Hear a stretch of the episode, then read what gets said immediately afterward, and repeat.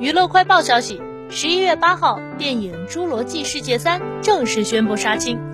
这部电影在拍摄期间就经历了很多困难，万幸，最终它还是成功完成了拍摄。《侏罗纪世界三》是今年二月份开拍的，它大部分拍摄时间都赶上了今年的新冠疫情，也因此经历了疫情停拍。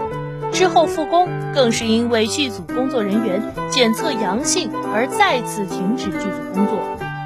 该片为了防疫工作，支出了六百万到八百万美元，约合人民币三千九百万至五千二百万元。这部电影的剧情延续了之前两部的主基调。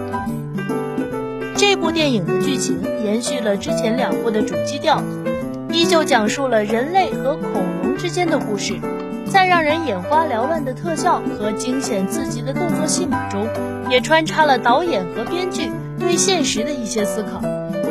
尤其在疫情期间，导演特雷沃罗更是感叹剧组争分夺秒，力争以最高质量完成工作的努力很激愤人心。